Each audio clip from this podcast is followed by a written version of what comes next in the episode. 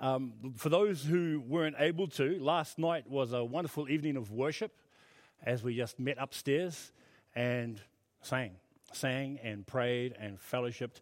And it was a really encouraging time of just being in the presence of God. And uh, the next time we have one, I would encourage you all to attend because it was a great blessing. Uh, before I share with you this morning, um, I actually wanted to invite uh, our, our brother, which we all know and who we all love, and we're all very appreciative of his weekend devotions as well as he continues to share with us and give us a bit of an insight as to what's going on overseas. So, um, if you make our brother feel welcome, we'd like to invite our brother Andrew Finn up, please. all right, all right. Uh, for those, this is Andrew Finn.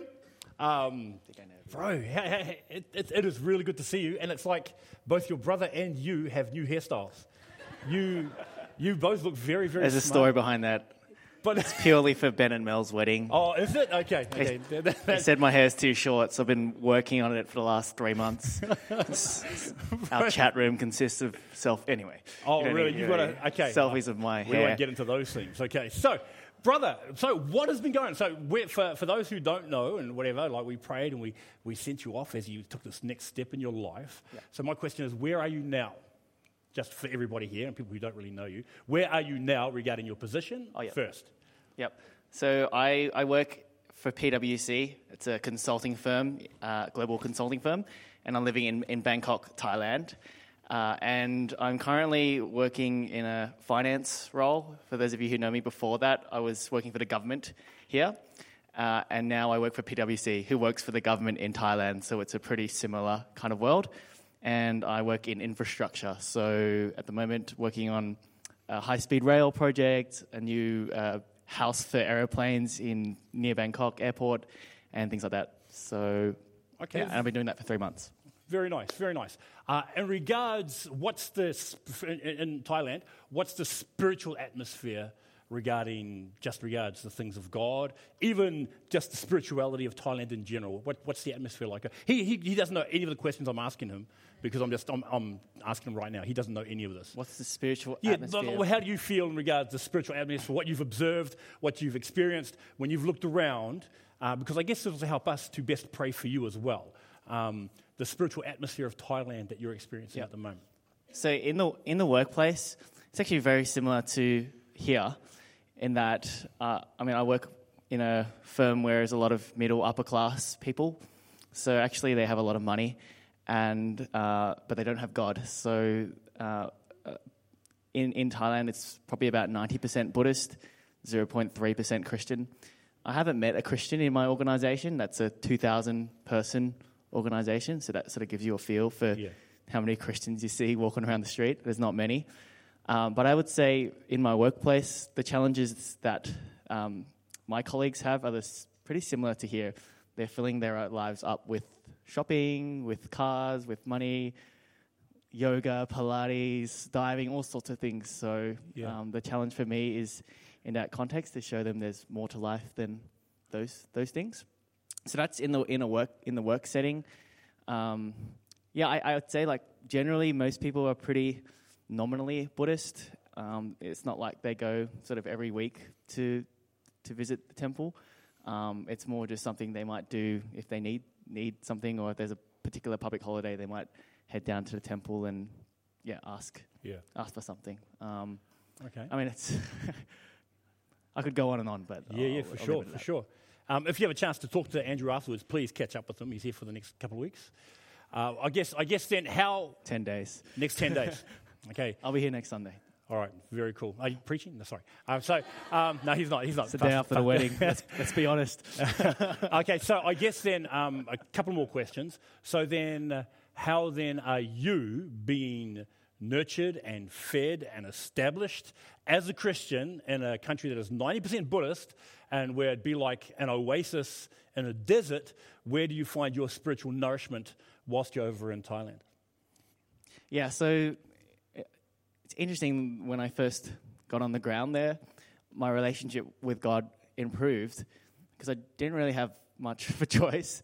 Um, I didn't have a church community, didn't have many friends at all, um, just like a handful of connections and, and family. So Um, I mean, I could have turned to other things, but I found myself actually making the time in the morning to spend time in the Word and worship and just write write stuff down.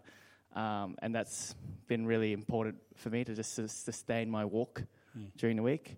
Um, and ironically, better than it was in the, in the lead up to when I left left here. And having my own house and that sort of thing has helped with that. Um, I visited three churches in total. Ended up uh, landing at a church called New Song, which is a really good balance of international um, people like me, uh, Thai Thai people, and then kind of people in between who are Thai but pretty English educated. Um, and that's been a good start, but um, I mean, the irony is that I'm in such a challenging spiritual environment, and I'm, I wouldn't say I'm being fed that much yet. So it's really on me to kind of do my own digging in the Word, etc. Um, I haven't joined a small group yet because it's been on pause. So yeah. please pray I could find one within the church. They're starting them up soon. And um, my church has this three month, like, you got to be in the church for three months before you start serving. So I've been itching to, like, get on the welcome team or just do something because that's kind of how you get involved and yeah. how you get to know people. But um, my three months is now past. So when I get back, I'll be able to serve um, as well. So, Very yeah, cool. just pray for. I've got sort of superficial, I would say, connections in the church, but pray for something a little deeper.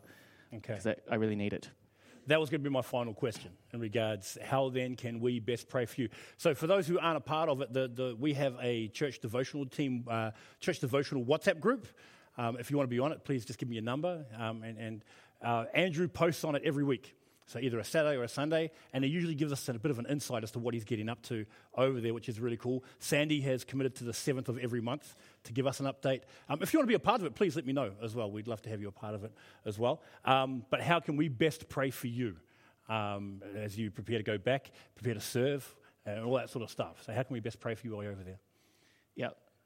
My priority at the moment is my workplace. That's my mission field. The language is a big issue, um, bigger than I anticipated in that all, all my colleagues internally are better than expected in terms of their English. So that's not an issue. But because we work a lot for government, uh, they prefer to operate in Thai, understandably, and they prefer to receive reports in Thai. So, uh, in my current state of speaking pretty novice Thai, um, there's a lot of times where I feel quite uh, useless or inadequate in the workplace, which is complete opposite to what I feel when I'm, I'm back here. So, uh, I'm, I'm, learning the language, but it also means I just have to change my approach and actually trust my team a lot to do stuff. Um, so if you could just pray for, for, for that, uh, number one. Number two, uh, you asked me before I left what sort of cultural challenges there were going to be. One of the biggest cultural challenges there is the uh, it's very hierarchical and very presumptuous. So I, I look young, I kind of am young, um, and I'm very young for my position. I also don't speak Thai, um, but I'm half Thai. So um, I have a lot of things in my kind of CV that work against me uh, when I meet people. Mm. and, you know, obviously after I get to know them and they kind of see what I can do, that's fine.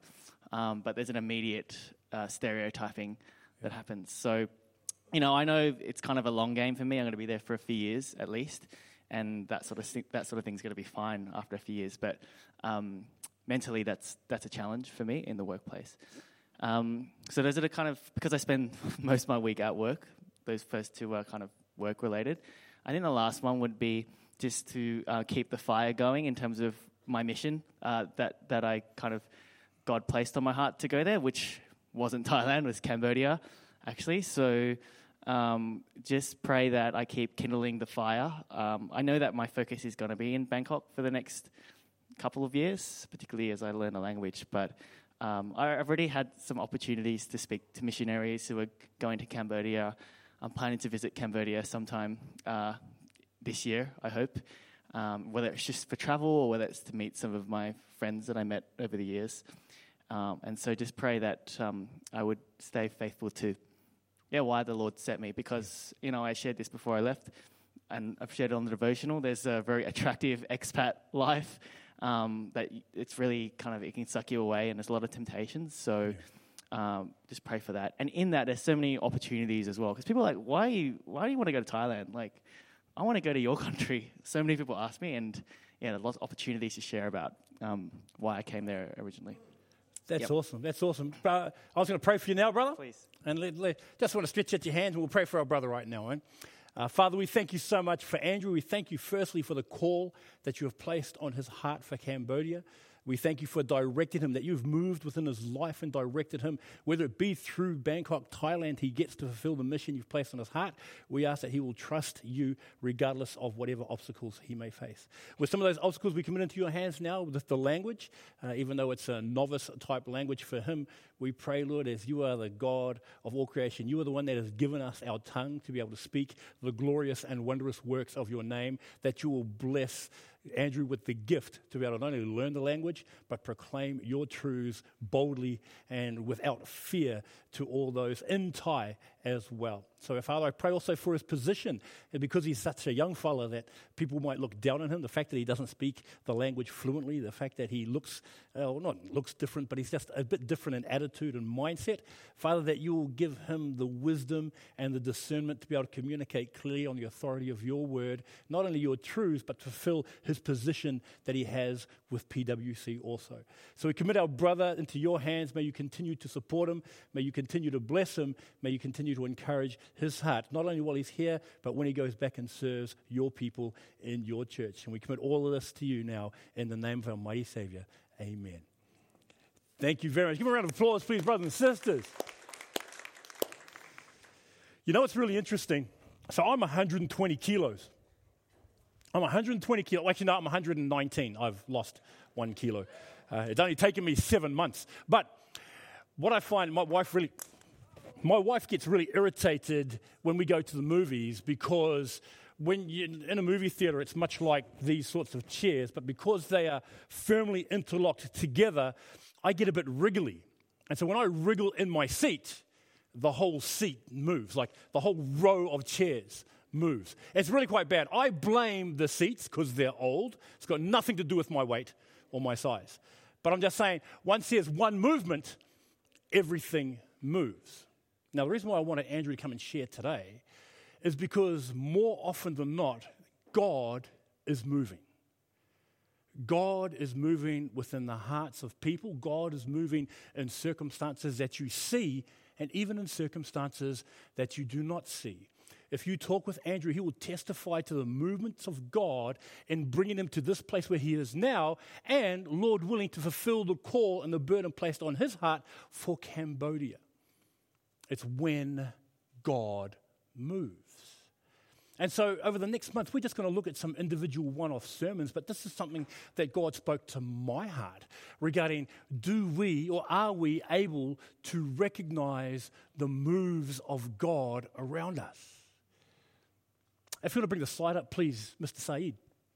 Thank you very much.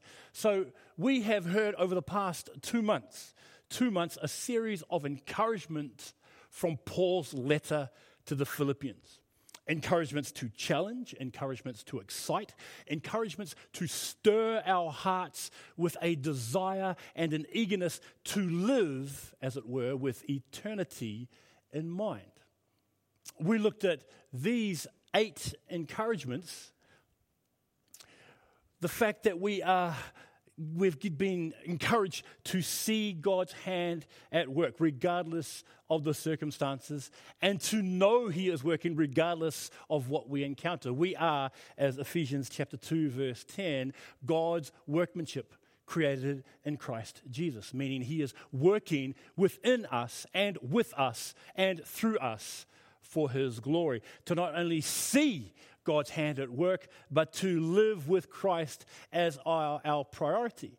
So much so that our lives are placed in a position that views our current existence as secondary to our ultimate destination of eternity with Christ. Uh, Philippians 1:21 For to me to live is Christ and to die is gain. Death is a gain in God's economy.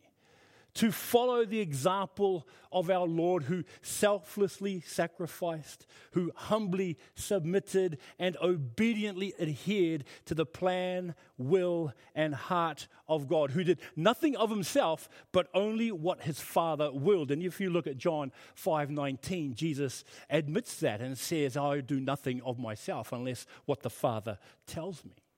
He submitted to God's heart, his Father's heart, to hope with an assured confidence that our current status as citizens of heaven among a world that is in a direct opposition to the things of God, and it's something that Andrew is experiencing to a greater extent over in Thailand, that we are more, more than conquerors.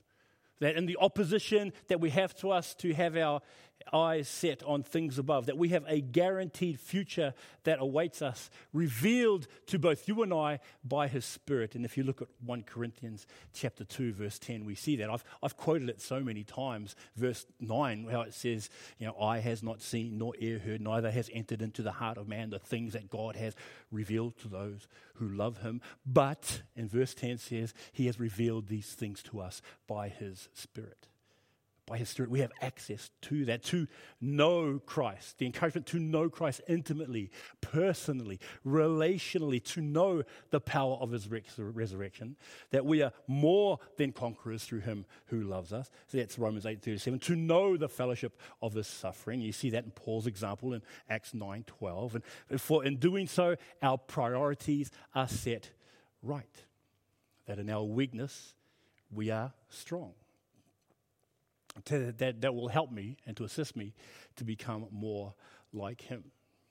And in all of this, to persevere as God, by His Holy Spirit, is shaping us, is molding us, is transforming us to be the image of His Son. Romans 8 29 and taking responsibility of that role we play in our relationship with Him. Yes, we are saved by His grace. Yes, His grace calls us to obey what He says and respond to the prompts and submit to His will. And a couple of weeks ago, it was then we are to stand firm in the Lord. Remember?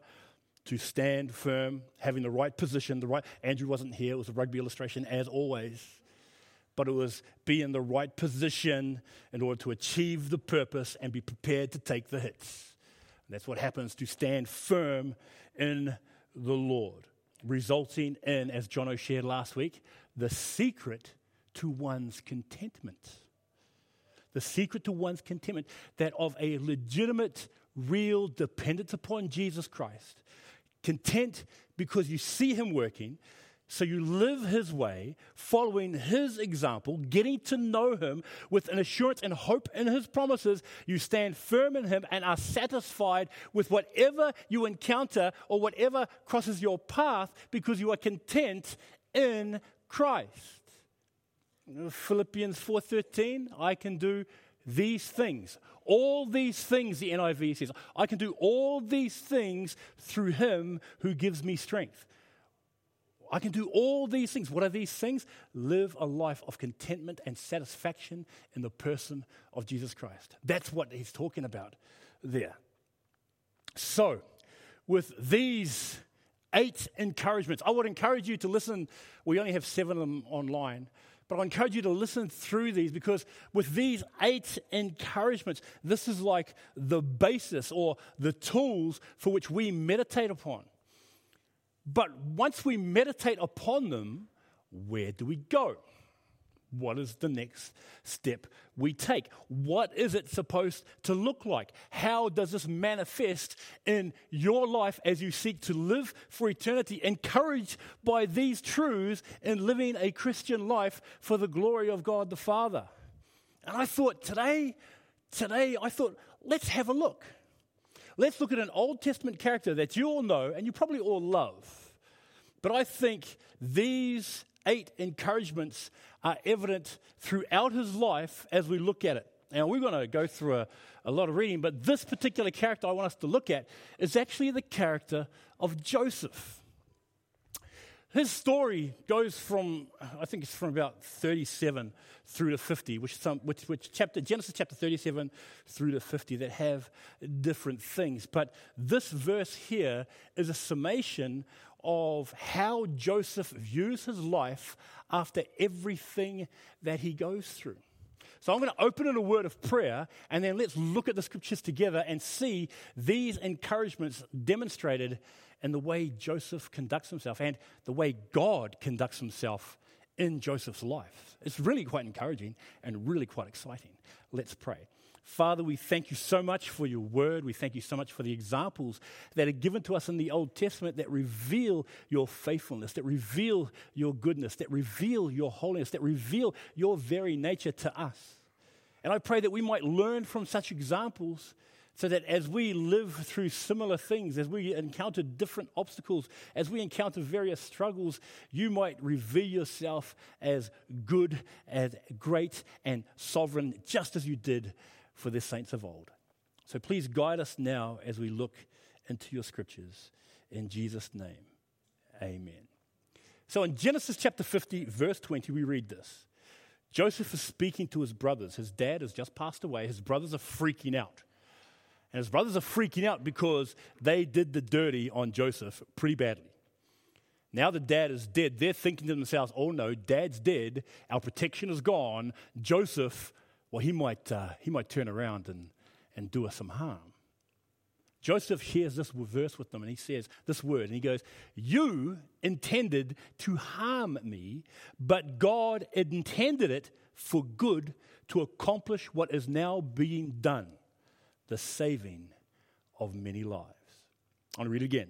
You intended to harm me, but God intended it for good to accomplish what is now being done, the saving of many lives. In this one verse, we see the fact that Joseph could recognize, could see God's hand at work in the efforts of others that sought to do him harm. Okay, did, did you catch that? In the efforts of others that sought to do him harm, he saw God's hand at work. And how God could use those efforts of harm to bring about his ultimate purpose, which is the salvation of his people and the salvation of those other nations as well. It was the salvation of souls. But, and this is important, and I want you to catch this it appears that the clarity of God's hand at work in one's life is so much easier to identify when you look at it in hindsight.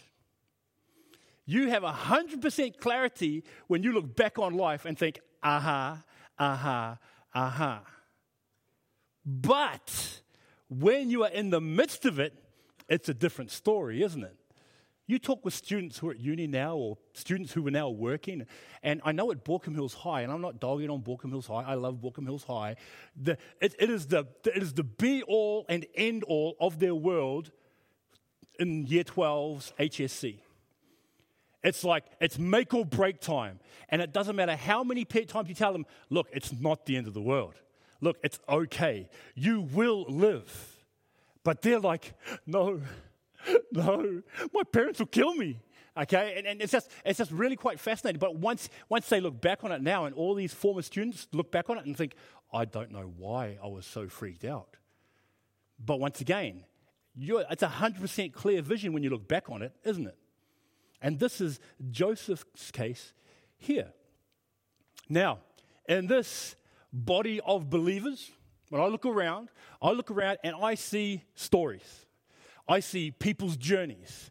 I see people's struggles. I see people's disappointments. I see people's victories. I've looked around and I've encountered you and spoken with you, and you've told me stuff. And you've told me stuff, and you've been able to tell me as you've looked back on your past, wow, the greatness of God. Talk with Andrew. And he'll tell you time, whether it's going to Regent College. I'm going to stop. Sorry, you're back now. I get to pick on you all the time again. Okay? But you have all of these things taking place. But I mean, I guarantee you, if you talk with someone, you talk with Uncle Bill, talk with Kenny, talk with Jules when she was over in Japan, talk with Craig, his television career. Okay? I'm saying you talk with various people. He was on a couple of TV ads, okay? If you talk with people, what you'll find is that people are, are really easy to identify God's hand at work in the past. But at the time, maybe not so much. And I'm speaking from personal experience as well, which I'll, I'll share with you a little bit. But we all have stories. And then you've got things like this there are people that are sick, there are people that are struggling, there are people that have been disappointed, there are people that have been let down.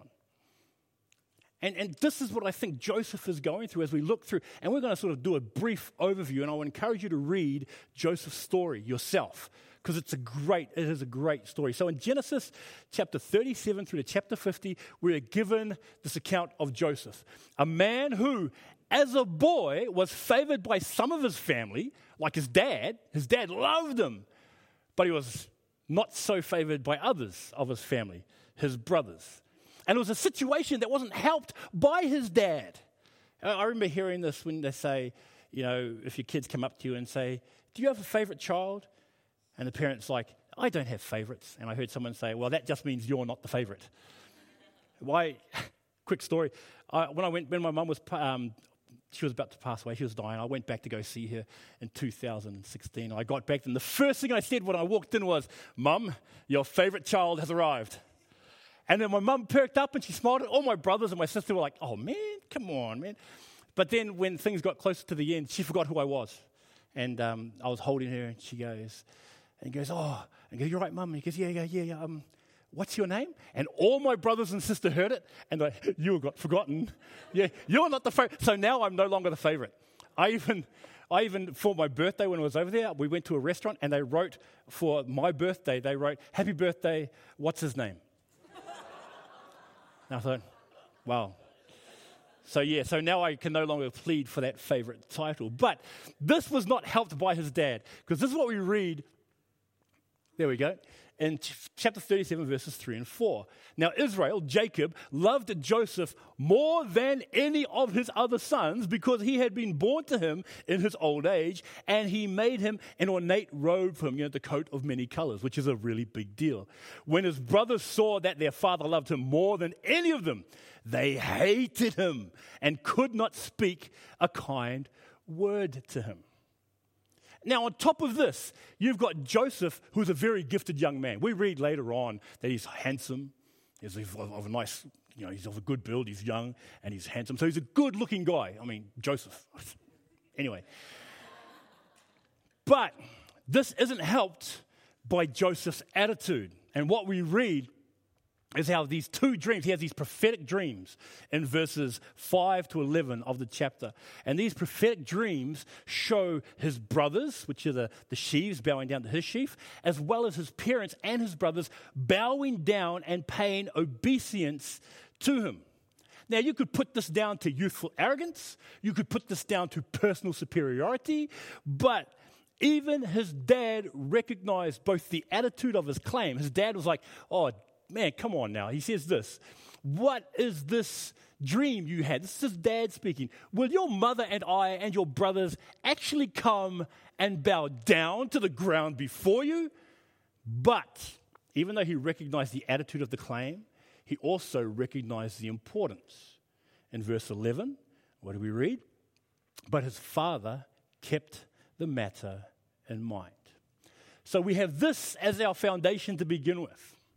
And what I wanted to do is like, this is, this is where it starts. This is your first point. A life lived for God will bring difficulty. And we've shared this time and time again in Timothy. It says, Yea, all those who live godly in Christ Jesus will suffer persecution. You want to live a life in accordance with God's will, with God's desire, being obedient to His word, that will be difficult. And we read that in the beginning of the verse. He actually says this in chapter uh, 50, verse 20. You intended to harm me. And it is from here we read of trial after trial that Joseph experiences, of obstacle after obstacle, struggle after struggle, some of which, and remember this, some of which Joseph didn't even see. Some of which Joseph didn't even see. Others where it couldn't be mistaken. But even in the midst of such things, this is a truth we need to take hold of. God was having his way. God was having his way, and God was working out his ultimate purpose. For example, in chapter 37, verses 12 to 36, we read of several happenings that, from Joseph's perspective, could be considered disastrous. His brothers literally, are planning his death. They are plotting the death of their brother. Now, look, I've had disagreements with my, with my siblings. I've had punch ups with my brothers. I've been punched up more often than not by my brothers. And I am ashamed to admit this. I even punched my sister once. I know.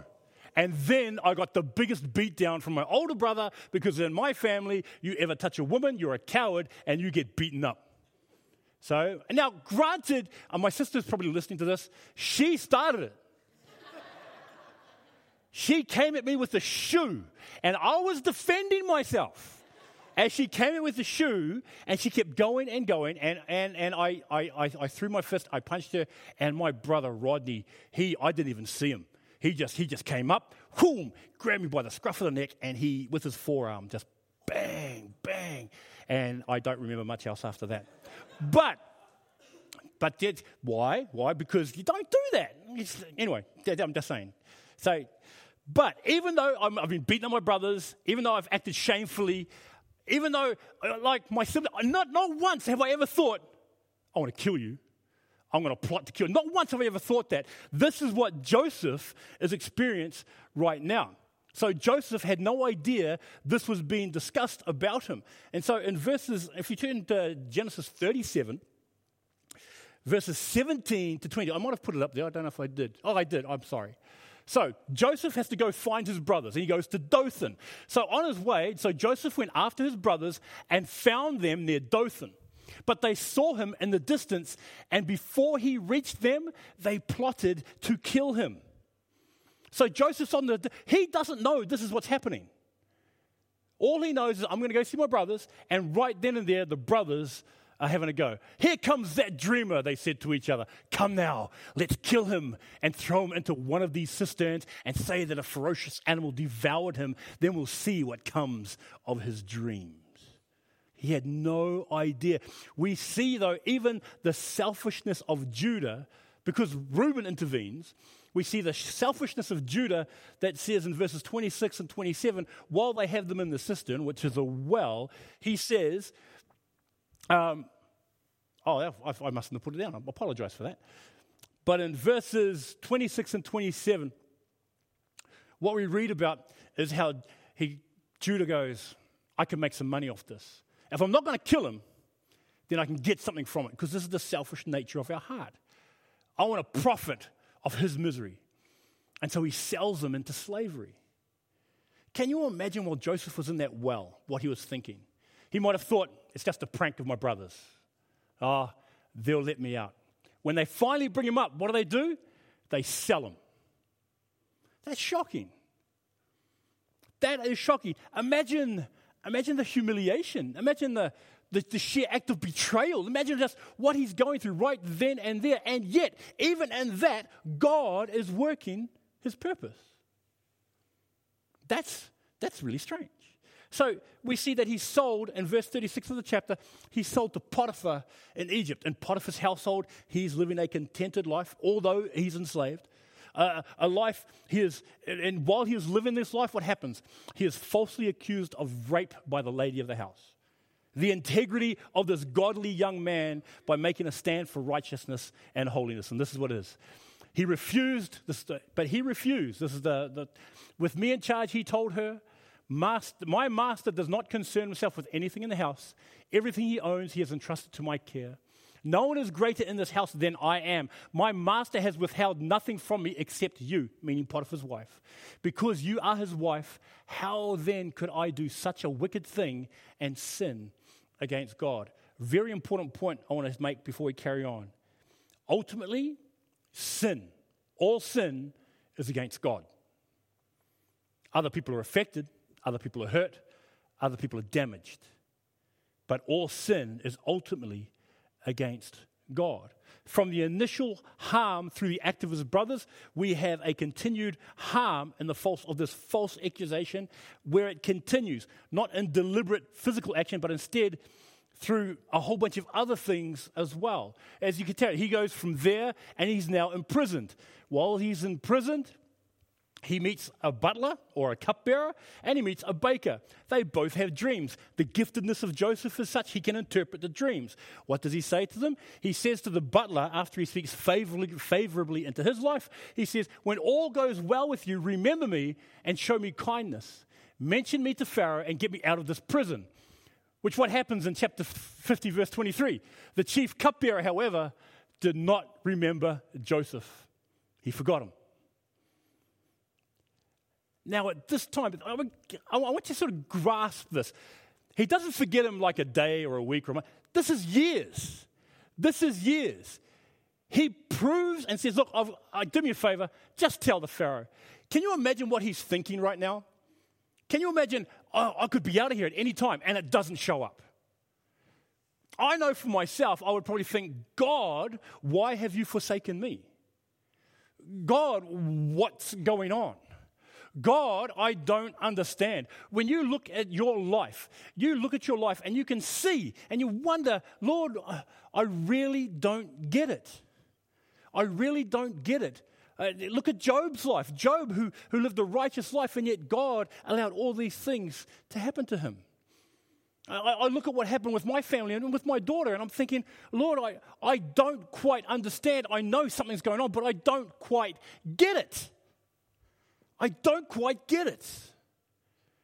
But I do know this that as I look back, as I look back, and as Joseph looked back in chapter 50, verse 20, he can see time and time and time again where God directly injected himself into a situation and revealed himself that he was in complete control of what was going on. In complete control. Now, I don't know the situations that you face, I don't know the issues that you are going through, but I do know this that the God of Joseph is the same God we serve, is the same God that you know. And if he can work things and change things, who can take various things and bring about his ultimate purpose for the saving of many souls, I know for a fact he can do that in your life and he can do that in my life. Because, in, in, a nutshell, when you look, and when you look as what he, what, what Joseph went through, he was plotted against, he was betrayed. He was sold. He was enslaved. He was falsely accused. He was imprisoned. And he was forgotten.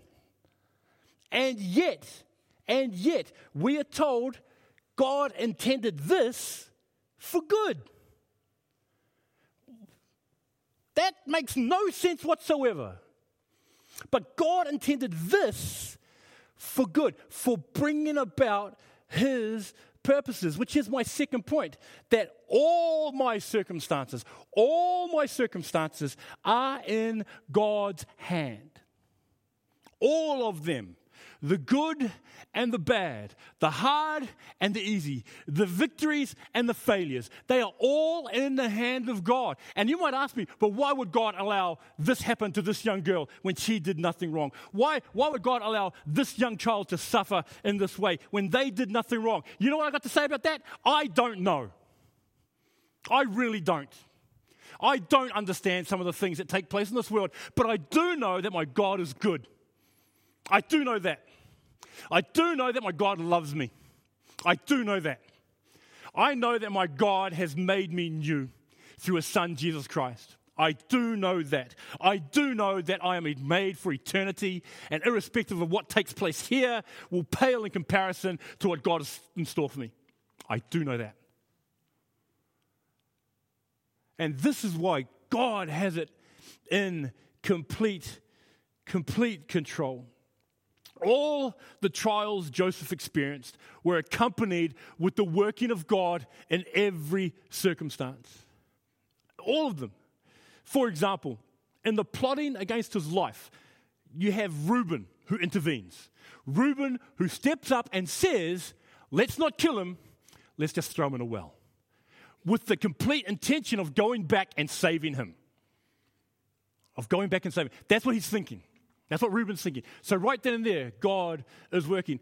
God used the selfishness of Judah, the selfishness of Judah, God used that to not only preserve Joseph's life, but I reckon Joseph was probably better cared for as a slave. Why? Because he was being groomed to be sold.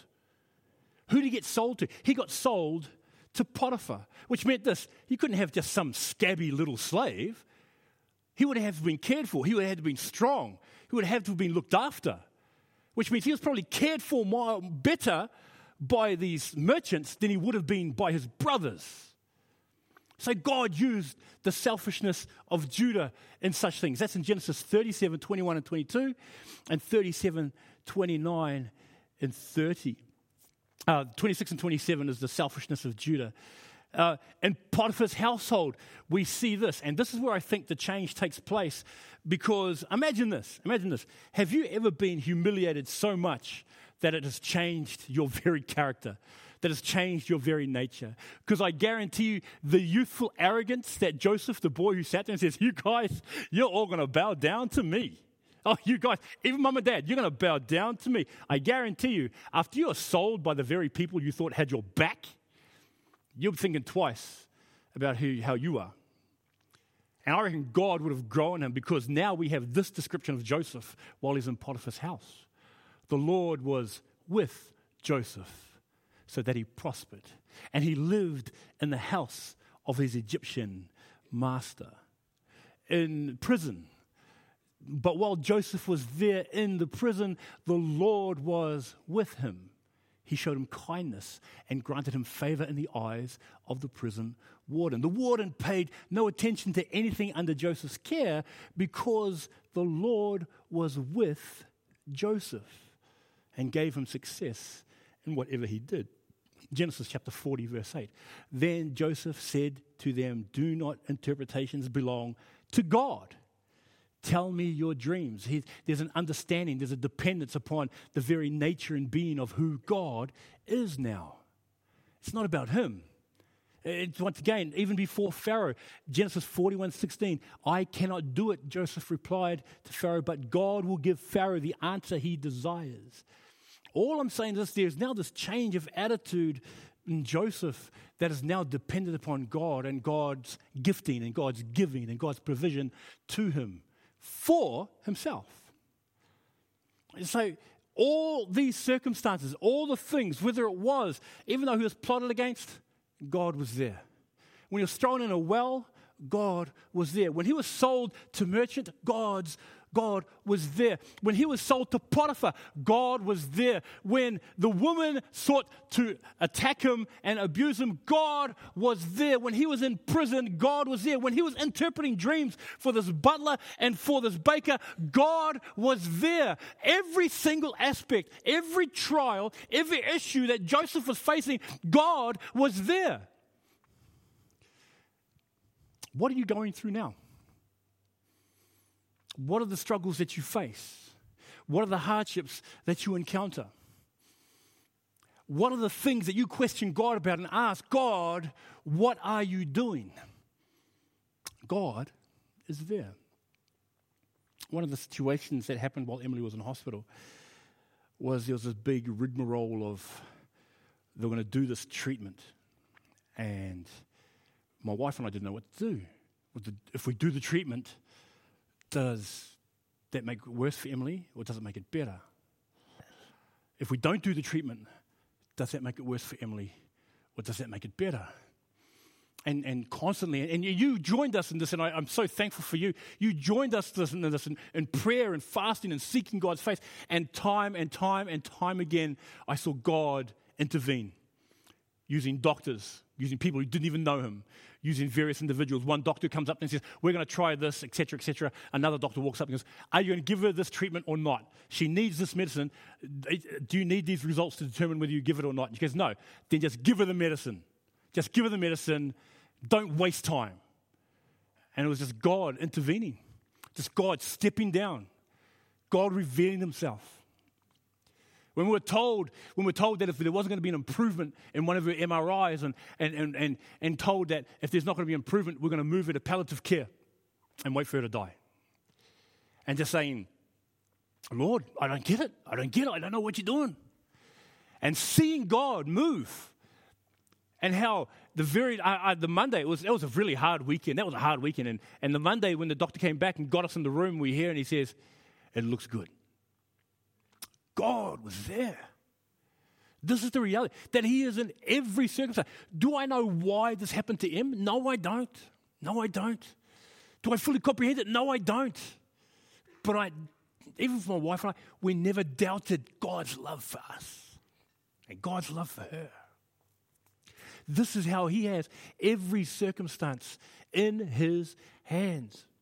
And, and what happens is that there's a deepening of relationship. Just like with Joseph, there was a deepening of his relationship with himself and a deepening of, of his intimacy with him as well, of his dependence, of his trust. And, and this is why all circumstances, even though when you seek to live for God and you're going to experience difficulty, every situation, every circumstance, whether you like it or not, He has complete control over. And that's hard to take. That is hard to take. But it does lead to this that the plans of God are always being brought about.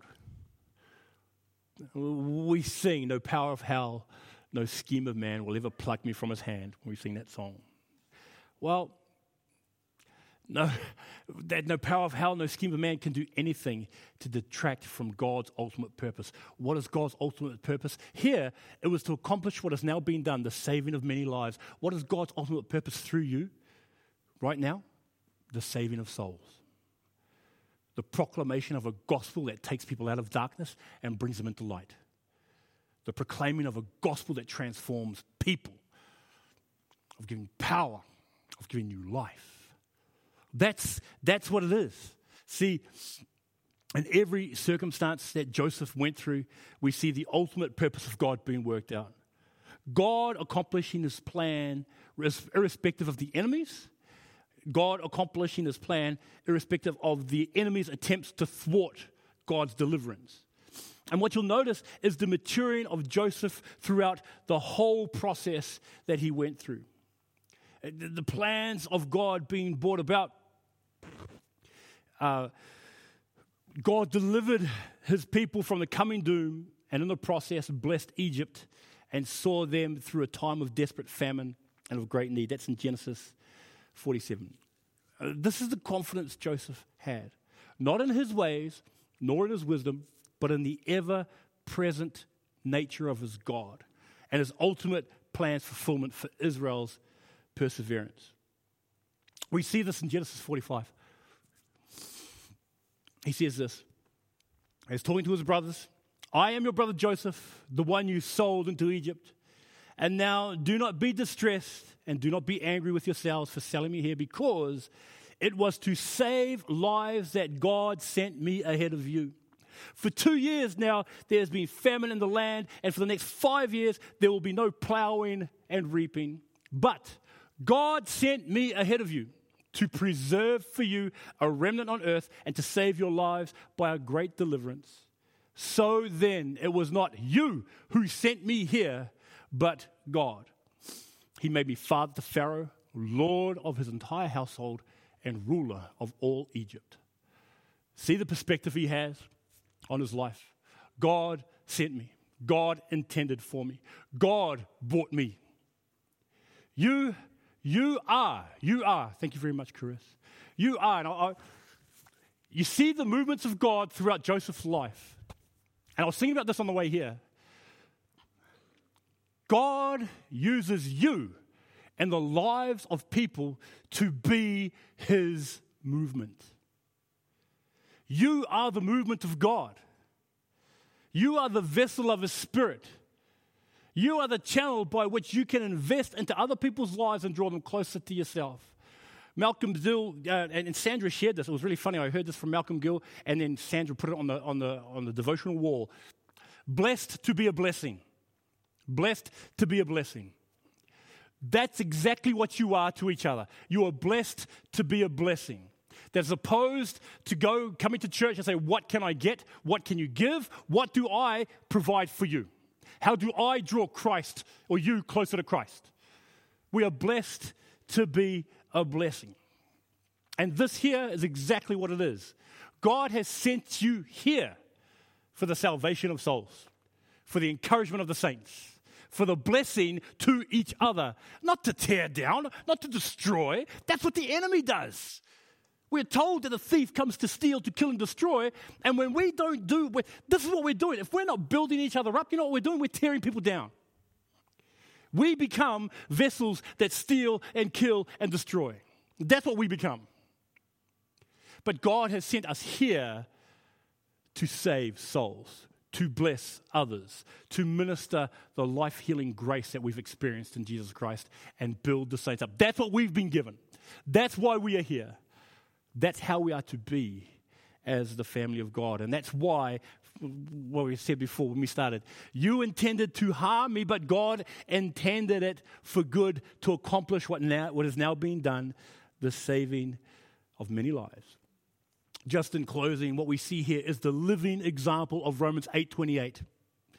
That's the living example of Romans 8:28 that all things work together for good to those that love God. It is the, the practical outliving of Proverbs 3, 5, and 6. To trust in the Lord with all your heart and do not lean to your own understanding. In all your ways acknowledge him, and he will direct your paths. That's what we see in the life of Joseph. We see God's sovereignty, human dependence, God's plan fulfilled. That's what we see in the life of Joseph, and that's what we are invited to be a part of. Because the Lord is ever working, whether you see him or not, whether you see his hand or not. He is the one who never sleeps or slumbers. That's Psalm 121. The Lord is ever watchful over his people. What we read in Chronicles, how his eyes roam to and fro across the earth, looking for those that he might reveal himself powerful. We read that in Second Chronicles 16. And Joseph's life is an example for us to understand that as a follower of God doesn't necessarily mean that everything will run smoothly. That as a follower of God doesn't necessarily mean that things will work out the way we want them to or expect them to. See, if anything, the greatest of these truths is this that irrespective of what we encounter or what we face, God is there working about his purposes, which means you and I have that wonderful, wonderful responsibility to trust. To trust. To commit ourselves and to trust.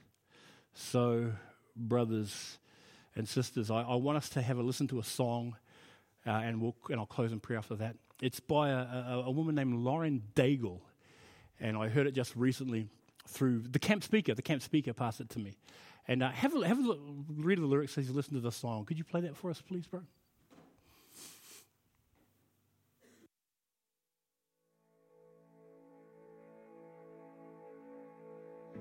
Letting go of every single